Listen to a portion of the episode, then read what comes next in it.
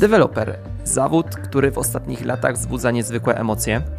Zazwyczaj te negatywne, bo przecież deweloperom się obrywa zagrodzone osiedla, klitko-kawalerki, osiedla łanowe czy powszechną betonozę.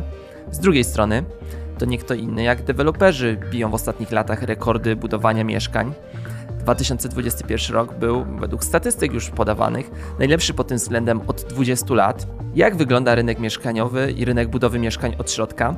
Czego możemy się spodziewać w najbliższych latach? I jak prywatni inwestorzy oceniają rządową politykę mieszkaniową?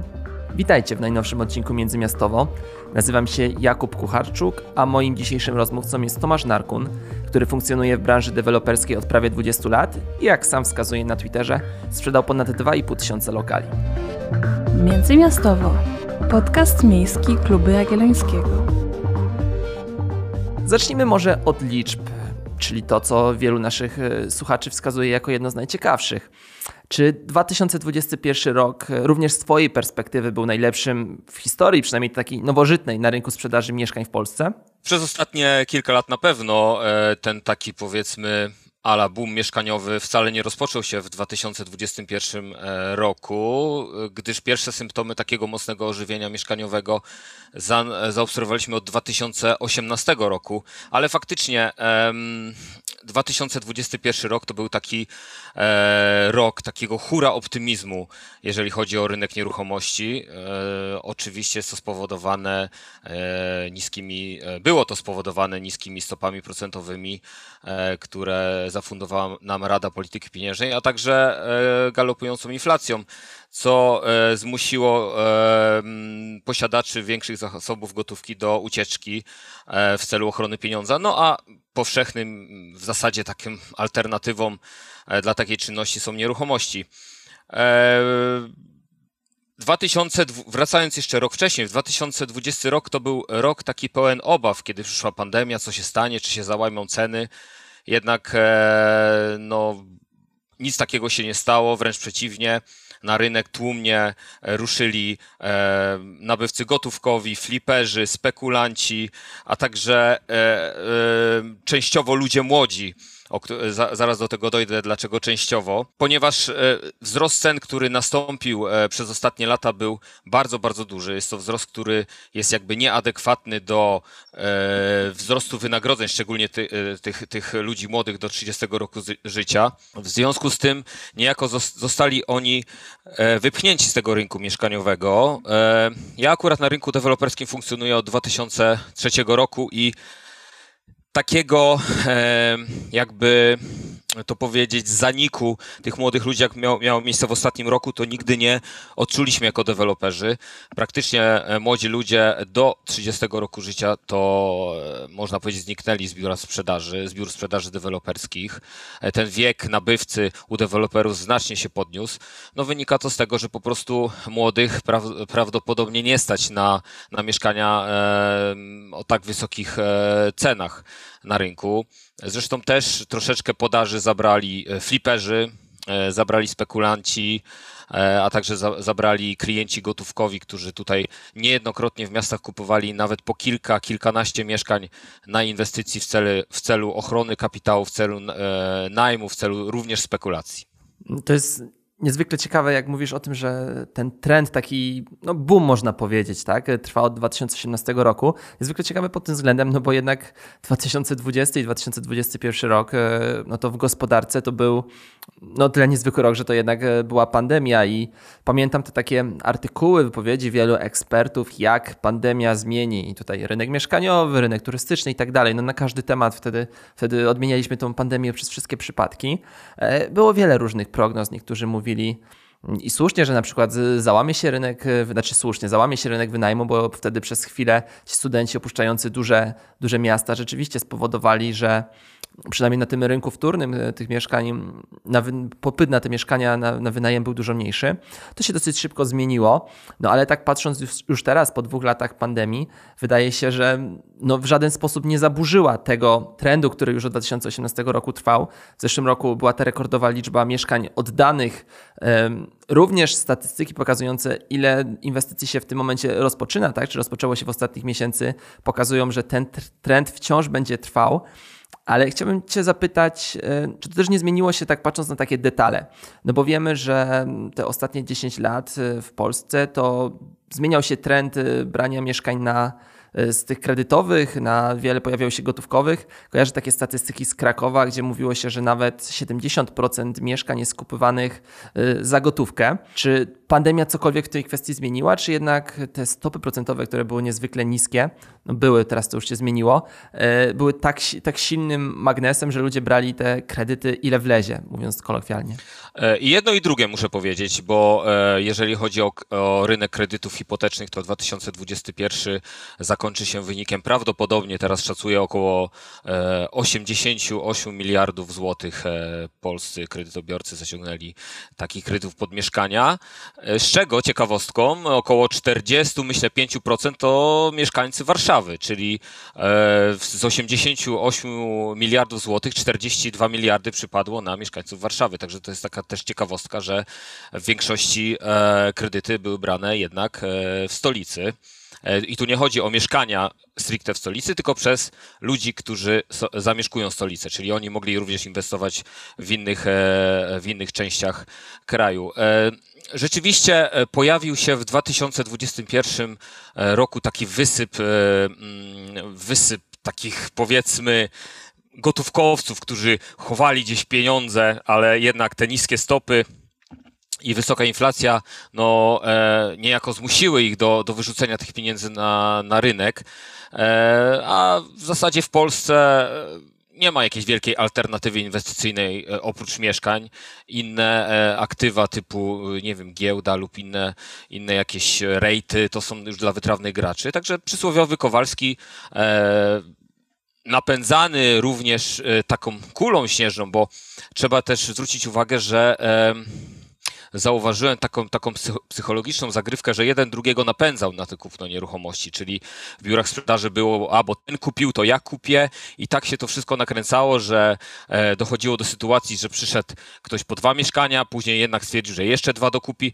I Deweloperzy oczywiście się z tego cieszyli, e, jednak e, tam, gdzie, gdzie jest i dobrze, tam są również ofiary, tak? Także ofiarami tego, tego całego pędu to rzeczywiście okazali się młodzi ludzie, dla których e, i te ceny, i, i ta podaż okazała się niewystarczająca i prawdopodobnie trend jest, trend jest jeden, że tym, którym pociąg odjechał, nie kupili do 2016 roku, 17, no mogą mieć ciężko. E, raz, że te wyższe stopy procentowe, które e, przez które spadła zdolność kredytowa obecnie, a także e, no, ceny mieszkań, które teraz obecnie naprawdę to jest chyba pierwszy raz od wielu lat, gdzie E, bardziej, jeżeli chodzi o finanse, opłaca się już chyba wynająć mieszkanie niż wziąć kredyt i, i spłacać, więc tutaj też część młodych ludzi wypchnie, zostanie wypchniętych e, w rynek e, najmu. Dużo mm, mediów pisze, że to był taki boom, bo rzeczywiście boom był, ale moim skromnym zdaniem, bo ja przychodziłem ten boom z roku 2006, 7, 8, to jednak tam był większy tak zwany hype na te nieruchomości, a to ze względu na to, że te kredyty były o wiele bardziej dostępne. Mm, znam przypadki, gdzie banki na oświadczenie dawały kredyty. Był taki jeden bank na przykład, gdzie bardzo dużo osób brało w nim kredyty na oświadczenie o zarobkach. E, z takiego przykładu własnego mój kolega, który zawodowo, można powiedzieć półzawodowo grał e, w tenisa stołowego, kupił trzy mieszkania dwupoziomowe we franku oczywiście, bo to był warunek takiej, e, można powiedzieć, e, takiej promocji, że można wziąć sobie mieszkania. I no takich, takich rzeczy obecnie nie ma. Jakby ten rynek, rynek jest troszeczkę, no jest bezpieczniejszy, tak? Już mniej się słyszy o tych, o tych, mniej się słyszy o tych E, problemach ze spłatą i tak dalej. Myślę, że mm, e, ci klienci, którzy brali e, kredyty mieszkaniowe jeszcze przed podwyżkami, no odczują na pewno te, te podwyżki stóp procentowych, bo to już jest kilkaset złotych, nawet, nawet dochodzące do tysiąca złotych w przypadku większych kredytów, ale mm, nie sądzę, żeby to miało że, że to będzie tak nagle, że klienci wyjdą, zrezygnują z mieszkania i wyjdą z dziećmi na ulicę. Po prostu skończy się to drastycznym spadkiem takiej konsumpcji pozadomowej, zrezygnują z niektórych zajęć, zrezygnują z jakichś dodatkowych takich e, wyjść, na przykład do restauracji, aby tutaj e, spiąć budżet domowy i płacić kredyty hipoteczne. No na pewno czeka nas taki mm, ciekawy czas, jeżeli chodzi o mm, przyszły rok i następny również jeszcze kolejny, bo w 2022 roku jednak szacunki są takie, że ten popyt wyhamuje yy, przez stopy procentowe, a także przez to, że yy, klienci gotówkowi, yy, ci co mieli wydać pieniądze, już te pieniądze prawdopodobnie w większości wydali. Fliperzy, czyli osoby, które zajmują się e, kupnem mieszkania, remontowaniem czy tam adaptacją i dalszą sprzedażą również nie są już tak e, skłonni do ryzyka przy tak wysokich cenach, bo warto podkreślić, że rynek fliperski do tej pory bazował głównie na wzroście cen nieruchomości, czyli fliperzy sobie bukowali, kontraktowali mieszkania e, około e, dwóch lat, dwa, dwa lata wstecz, gdzie te ceny przez dwa lata e, gwałtownie skoczyły i na tym głównie bazował ich, ich zysk. Także tutaj też oni nie są już skłonni do aż tak podejmowania ryzyka i przenoszą się na inne rynki, na przykład na rynek domów. Też spekulanci częściowo odeszli E, no i oczywiście ludzie młodzi, którzy no, prawdopodobnie zostali w większości wypchnięci na rynek, na rynek e, najmu. Zobaczymy, jak e, zadziała program rządowy Mieszkanie bez wkładu własnego. Tu jestem bardzo ciekawy. Tych programów rządowych jeszcze nawiążemy, ale tak pozostając przy tym naszym pierwszym wątku, czyli obecnej sytuacji na rynku mieszkaniowym, chciałbym Cię zapytać, czy już w jakiś sposób widać reakcję deweloperów, inwestorów na, na te podwyższające się, podwyższane stopy E, procentowe, czy choćby w liczbie teraz planowanych inwestycji na najbliższe miesiące, które będą rozpoczynane, e, są zauważalne jakieś zmiany? E, powiem tak, z tyłu w głowy, e, głośno się o tym nie mówi, ale z tyłu głowy deweloperzy e, mają mają takie coś, że będą się zastanawiać, czy nadal tak ochoczo w bardzo szybkim tempie rozpoczynać budowy. Generalnie e, w większości oferta na 2022 rok e, u deweloperów jest praktycznie wyprzedana. Duża podaż taka wolnych mieszkań pojawi się w 2022 i w 2020, 2023 i w 2024 roku. Tam będzie taki, ta, pojawi się na rynku dosyć duża podaż, podaż deweloperska. Więc plan generalnie, można powiedzieć, który siedzi deweloperom nie mówię, że wszystkim, ale tak jak się w branży rozmawia w głowie, to poczekamy, co będzie się działo w 2022 roku. Nie będzie żadnych prawdopodobnie nerwowych ruchów cenowych, a nawet niektóre nowe inwestycje ze względu na koszt budowy zostaną e, e, wystawione jeszcze wyżej i będziemy czekać na reakcję rynku.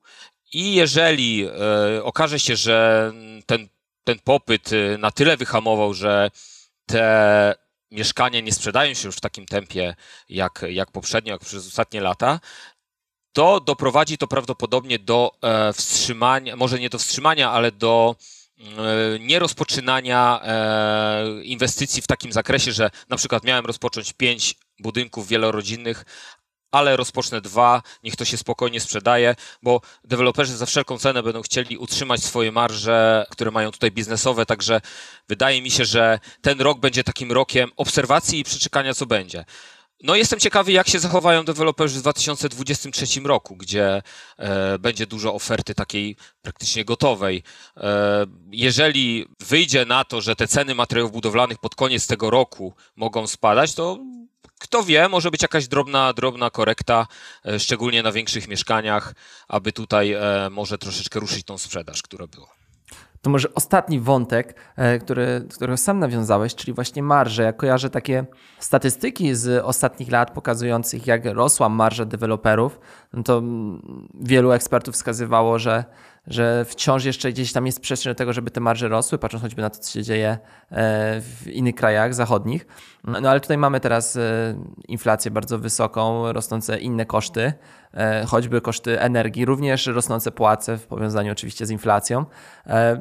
Czy deweloperzy mają jakąkolwiek przestrzeń, żeby trochę uelastyczniać te ceny, czyli na przykład zbijać swoje marże i, i jednak e, no, dostosowywa się do sytuacji na rynku, czyli do tego, że ludzie mają trochę mniej gotówki, potencjalni klienci mają mniej gotówki, e, mniejszą zdolność kredytową, a jednak chcieliby mieszkania, czy jednak ta marża jest dosyć sztywna i to się raczej wiele nie zmieni? To zależy. Zależy, kiedy deweloper rozpoczął tak naprawdę e, budowę budynku. Jeżeli to było w 2019-2020 roku e, lub na początku tego roku, to myślę, że mm, nie będzie skory do, do jakichś większych obniżek woli poczekać, a to z tego względu, że w międzyczasie pojawiły się bardzo e, spektakularne, można powiedzieć, wzrosty na e, materiałach budowlanych i na robociźnie, więc tutaj częściowo te marże jakby i tak zostały zjedzone przez, przez tę inflację budowlaną. Kolejne z kolei projekty, które teraz są rozpoczynane, czyli to są projekty, które teraz pod koniec tego roku lub, e, lub zaraz zostaną rozpoczęte, już uwzględniają troszeczkę skokowy, skokowy cen, e, e, wzrost cen materiałów budowlanych. O jakieś, myślę, 5-7% deweloperzy mają wliczony wzrost cen materiałów, więc jeżeli się okaże, że te ceny materiałów budowlanych pod koniec roku, na przykład 22 lub na początku 23 roku spadną, bo może tak być, różnie, różnie może być w gospodarce, to wtedy ta przestrzeń rzeczywiście może się pojawić, czyli te 5-7%, które są nadłożone na, na, na obecną ofertę mieszkań można liczyć na jakąś drobną korektę, e, ale to mówię, warunkiem jest jednak e, spadek e, cen materiałów budowlanych. To jest jednak taki warunek i tu będzie można, będzie można liczyć ewentualnie w 2023 roku na, na może jakieś promocje, korekty, ale to będzie dotyczyło bardziej moim zdaniem takich większych mieszkań niż mniejszych, bo mniejsze jednak nadal będą, myślę, że cieszyły się e, dużym zainteresowaniem. Przejdźmy do kolejnego wątku. Trochę go zaznaczyłem w wstępie, mówiąc o tych e, negatywnych cechach przypisywanym deweloperom i inwestorom, czyli no właśnie, co w tym momencie Polacy inwestorzy na polskim rynku chcą kupować, bo no, często się mówi o, i krytykuje deweloperów za oddawanie i sprzedaż e, mieszkań, które no takie najłagodniej mówiąc nieustawne, ale są za małe, niedostosowane do, do współczesnych potrzeb, ale z drugiej strony takie mieszkania sprzedają się na pniu i pod tym względem de facto co się, co, co się by nie budowało, to, to, i tak się sprzeda. Szczególnie jeżeli mówimy o tych dużych miastach, bo, bo zapewne e, nie wszędzie tak wygląda ta sytuacja, no ale jednak te największe miasta i ten rynek mieszkaniowy w największych miastach najmocniej oddziałuje na, na wyobraźnię, też siłą rzeczy jest największy pod względem liczb i, i kwot. No ale chciałbym zapytać, jak wyglądają w tym momencie trendy na rynku mieszkaniowym? E, no no, oczywiście pewnie się zmieniają, przychodzą kolejne pokolenia, które poszukują czegoś innego, no ale wspomniałeś e, w rozmowie, że pandemia i te ostatnie lata zmieniły o tyle rynek mieszkaniowy, że u deweloperów kupują głównie osoby starsze i zastanawiam się, czy to również ma wpływ, czy te osoby wybrzydzają w wyborze mieszkań, czy to jest tak mocno nakierowane na kupowanie inwestycyjne, że biorą to, co jest, bo i tak to wynajmą? 2020 i 2021 rok to były e, lata, w których klienci no, raczej nie wybrzydzali, jeżeli chodzi o jakiś wybór mieszkań e, u deweloperów. E, brali praktycznie co jest z obawy o to, że tak rosnący popyt no, zabierze im jak, jak, jakiekolwiek wybór mieszkań. Myślę, że jeżeli ktoś chce mieć troszeczkę szersze pole, pole tutaj wyboru, to duża podaż, tak jak wspomniałem, pojawi się w roku 23 i 24 i tam będzie, myślę, że szczególnie wśród większych mieszkań, takich 60 metrów w górę, będzie można u deweloperów e, sporo, no, będzie można sporo mieszkań wybrać. Jeżeli chodzi o trendy, jakie nas czekają, w, tak jak wspomniałeś, w najbliższych latach, no może nie od razu, nie za dwa i nie za trzy lata, ale w długim terminie. Rynek prawdopodobnie zmierza e, w tym kierunku, że projekty deweloperskie będą, e, będzie ich mniej, ale będą za to e, drogie i jakby rynek pierwotny nie będzie już benchmarkiem, czyli takim punktem odniesienia dla rynku wtórnego. Rynek wtórny będzie żył swoim życiem, a rynek pierwotny swoim. Myślę, że koszt budowy oraz koszt wytworzenia metra kwadratowego z roku na rok będzie rósł. Między innymi przez nowe warunki energetyczne, przez podatki, przez e, brak rąk do pracy, e, a także przez brak jakichś sensownych gruntów do zabudowy i te grunty są coraz droższe. No chyba, że się coś zmieni rzeczywiście w polityce tutaj, może odralniania albo może łatwiejszego budowania e, i wyboru gruntów dla deweloperów. Póki co się na to nie zanosi. Więc wydaje mi się, że e, trendy są takie, że e, w długim terminie deweloperzy sprzedawać będą mieszkania nie dziurę w ziemi, tylko będą sprzedawali pod koniec budowy. Będą to mieszkania dla bogatszej części społeczeństwa, będzie budowało się mniej, ale drogo a także standard deweloperski prawdopodobnie się zmieni na rzecz już mieszkań e, pod klucz. E, to będzie postępowało z roku na rok. Ja nie mówię, że to będzie już za rok, za dwa, ale takie trendy myślę, że tak jak na zachodzie zawitają również u nas. E, a społeczeństwo, jeżeli chodzi o rynek ogólnie nieruchomości, myślę, że rozkwitającym rynkiem jest rynek domów. Już teraz widzimy, jak rozlewają się miasta i suburbia dookoła bogacące się społeczeństwo chce mieszkać we własnym domu. Myślę, że to jest taki naturalny kierunek, który jest na zachodzie i to czeka również nas. Także mm, rozwój e, domów e, oraz rozwój takiej droższej deweloperki, to myślę, że to będzie, to będzie taka, taki kierunek na przyszłość, a rynek wtórny będzie żył swoim życiem. E, pamiętajmy również o jednej zasadniczej rzeczy, że jest e, gro klientów, którzy na przykład nie kupi starego mieszkania, na przykład w wielkiej płycie, ponieważ mu no, nie pasuje takie mieszkanie, więc zawsze będzie celował w nowe, w nowe mieszkania i ten, ten, ten popyt na te nowe mieszkania będzie, mniejszy lub większy, ale, ale będzie. I myślę, że e, tutaj jest też e, takim ważnym wskaźnikiem jest to, że 12 milionów osób mieszka w wielkiej płycie. I wraz z rozwojem powiedzmy tutaj płacowym, z rozwojem e, w firmach e, będą ludzie chcieli podprawiać swój standard życia, więc ci ludzie również będą sięgali po, no, po nowsze projekty u deweloperów. Więc jakby branża nie ma jakiejś złej przyszłości przed sobą, aczkolwiek myślę, że mm, nie będzie już tak ogromnej sprzedaży, jak to miało miejsce w 2021 roku.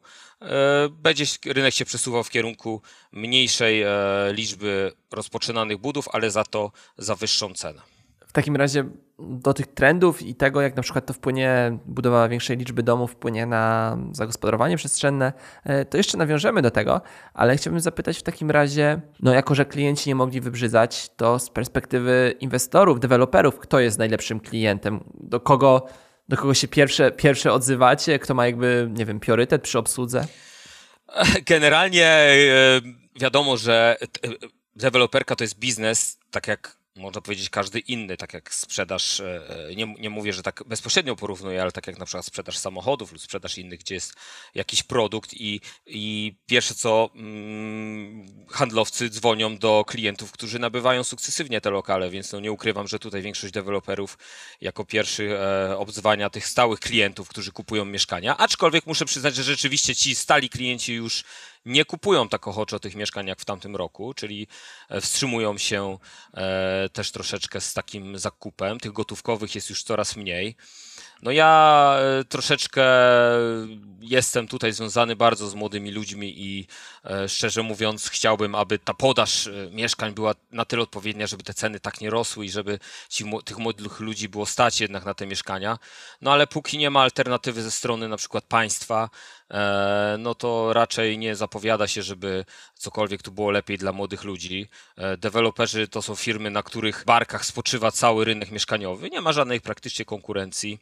I nie jest to wcale wina obecnego rządu, tylko to są, można powiedzieć, takie grzechy już z lat 2008-2009. Nic praktycznie się nie zaczęło robić w kierunku nawet takiego quasi modelu austriackiego, gdzie są e, mieszkania czynszowe, E, tanie dla e, młodych do 25 roku życia albo dla młodych, którzy e, przyjeżdżają do miast, którzy rozpoczynają swoją karierę zawodową albo nie ma takich programów na przykład najmu z dojściem do własności. Na papierze są, ale w rzeczywistości tak naprawdę deweloperzy to, to są firmy, na których e, barkach spoczywa cała, cała, powiedzmy tutaj, e, sytuacja rynku mieszkaniowego w Polsce. No i póki tak będzie, to będą po prostu się cieszyć. I myślę, że dużo jest na deweloperów takiej nagonki, e, że budują ciasno, brzydko, no ale z drugiej strony to jest brutalnie powiem, czysty biznes i póki jest on robiony zgodnie z prawem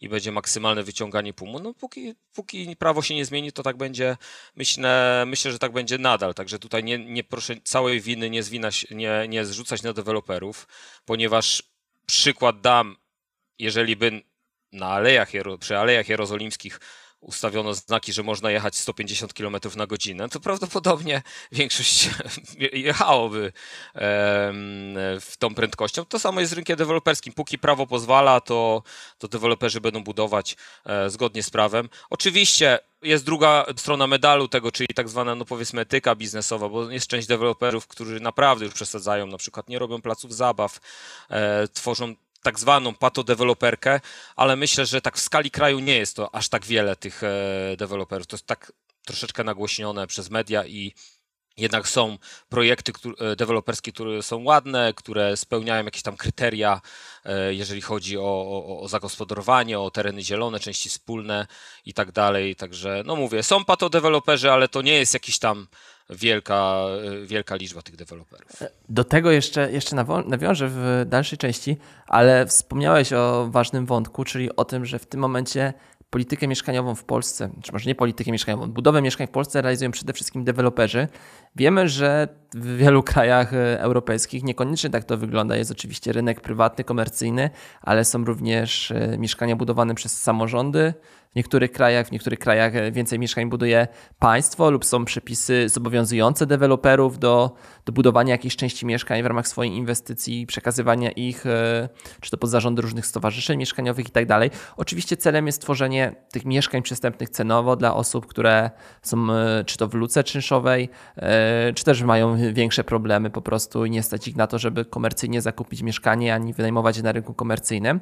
W Polsce wiemy, że to wygląda bardzo słabo, jeżeli nie gorzej. E, no ostatnie lata to przede wszystkim odmieniany na, przez wszystkie przypadki program Mieszkanie Plus. Teraz mówi się Mieszkanie Plus w wersji 2.0, bo rzeczywiście w zeszłym roku e, kilka rzeczy zostało w nim zrewolucjonizowanych w całym narodowym programie mieszkaniowym. E, ale chciałbym zapytać, jak z Twojej perspektywy, prywatnego inwestora, e, wyglądają te narzędzia, które już funkcjonują? Począwszy od choćby takiego programu, chyba najbardziej związanego z branżą, z rynkiem komercyjnym, czyli lokal za grunt, po też te programy bardziej społeczne, a nie komercyjne. Znaczy to są programy marginalne, trzeba powiedzieć, żaden e, deweloper e, nie korzysta z tego programu w jakiś znaczący sposób. E, mają swoje grunty, swoje, swoje marże, swoje biznesy i, i, i tyle. Myślę, że państwo nie powinno opierać się wyłącznie na deweloperach. Deweloperzy obecnie mają, można powiedzieć, high life, jak to się mówi młodzieżowo. No nie mają żadnej konkurencji na rynku, więc rynek jest pozostawiony tylko deweloperom. Także e, jeżeli chodzi o programy, które były kiedyś, to też tylko wspierały i banki, i deweloperów. Powiem tak, tak jak wspomniałem wcześniej, te wszystkie problemy młodych ludzi, które teraz się nawarstwiają, jeżeli chodzi o rynek mieszkaniowy, to są e, to są takie braki jakichkolwiek działań rządów od 2006, 2005, 2008 roku, niekoniecznie tego. Ten próbuje coś zrobić, ale proces budowlany, proces e, tworzenia mieszkań, tworzenia przepisów trwa, więc tak naprawdę e, teraz dopiero rząd się powiedzmy zajął tym, e, tym tematem, ale jakieś pierwsze efekty dopiero będziemy widzieć za parę lat. E, a w międzyczasie, kto wie, może się e, uzupełni ta e, słynna nasza luka mieszkaniowa i może aż tak te programy nie będą wcale potrzebne. Więc generalnie wszystko to, co było w Polsce robione, jest albo nie robione wcale, albo robione za późno, więc tu jest ten problem. No trochę szkoda mi tych młodych ludzi, szczerze mówiąc, bo tak jak przychodzę, przychodzą do biur sprzedaży i widzą te ceny, które obecnie są, te raty kredytów, które no prawdopodobnie ich będą przygniatać i tak dalej, no i czuję e, pierwszy raz e, w mojej takiej przygodzie, karierze, jakby to nie nazwać od 15 lat, taką troszeczkę frustrację e, tych młodych ludzi, taką niechęć, takie załamanie, gdzie będziemy mieszkać, co będziemy robić.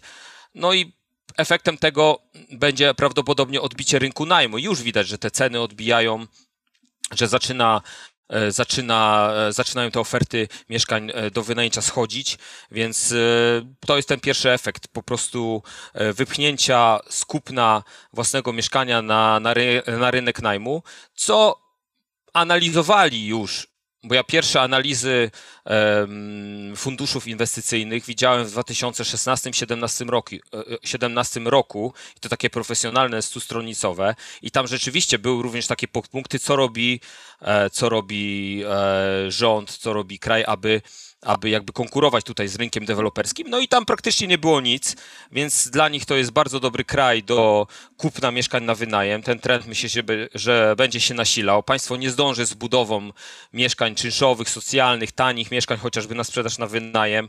Mimo, że ma własne grunty, może sprzedawać te mieszkania bez marży i mogą być one tańsze, ale niestety nikt się tym e, nie zajmuje, więc e, skorzystają deweloperzy i skorzystają fundusze inwestycyjne, które teraz wykupują e, od również mieszkania na wynajem. Aczkolwiek nie wieszałbym e, tutaj w 100% psów na, na fundusze inwestycyjne z tego względu, że doprowadzą może oni, e, one do takiej profesjonalizacji tego rynku e, najmu w Polsce, gdyż teraz te młodzi ludzie szukając mieszkania pragną takiej stabilizacji, żeby jak ktoś osiądzie w tym mieszkaniu, to choćby nawet nie było jego, to wie, że póki płaci, to będzie e, mógł przebywać w tym mieszkaniu długie lata. No a najem u, u przysłowiowego Kowalskiego takich, takich gwarancji nie daje, a fundusze jednak dają tę gwarancję, że, bo im zależy na kliencie długoterminowym, więc wydaje mi się, że tutaj e, taką stabilizację w cudzysłowie mieszkaniową mogą zapewnić te fundusze, a także może nauczą e, e, Kowalskiego, jak się tak naprawdę wynajmuje mieszkania, że, że trzeba dbać też o klienta i tak dalej, a nie tylko żądać zapłaty i nachodzić na przykład co drugi czy co trzeci miesiąc i sprawdzać mieszkanie. Także wydaje mi się, że akurat fundusze dobrze się wstrzeliły, wiedzą co będzie i e, będą nieźle zarabiać na, na najmie w Polsce.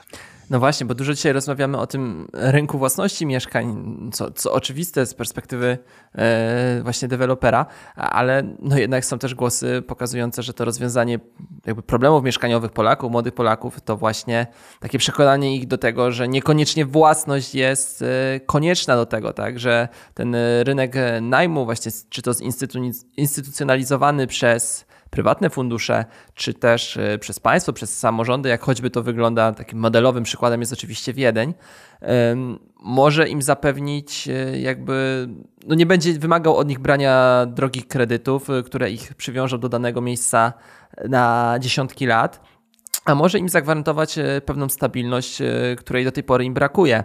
Więc to, o czym powiedziałeś, no bo też nie ma co ukrywać, że obecnie rynek najmu w Polsce jest e, bardzo chaotyczny, w ogóle nieuregulowany i często to są umowy, jeżeli są umowy na rok, na dwa lata, nie, nie gwarantujące jakby ani stałości zamieszkania, ani też pewności, że, że zaraz nie będziesz musiał szukać nowego mieszkania. No i, no i też te ceny i właśnie traktowanie ludzi szukających e, przez, przez oczywiście teraz może trochę E, uogólniam, ale jednak e, to podejście wynajmujących e, do, do tych, którzy chcieliby to mieszkanie wynająć, jednak pozostawia jeszcze wiele do życzenia. Jest jeszcze jeden wątek, który, który chciałbym poruszyć. No bo wspomniałeś o tym, że takim trendem jest już budowa domów, że to się będzie nawarstwiać, ludzie się bogacą, chcą mieszkać na większej powierzchni, poza, poza miastami i to nie tylko poza tymi dużymi metropoliami. Widzimy, jak wyglądają te obszary funkcjonalne największych polskich miast od, począwszy od Poznania, Warszawy, Krakowa i tak dalej. Dzieje się, podobne procesy zachodzą również w tych średnich miastach.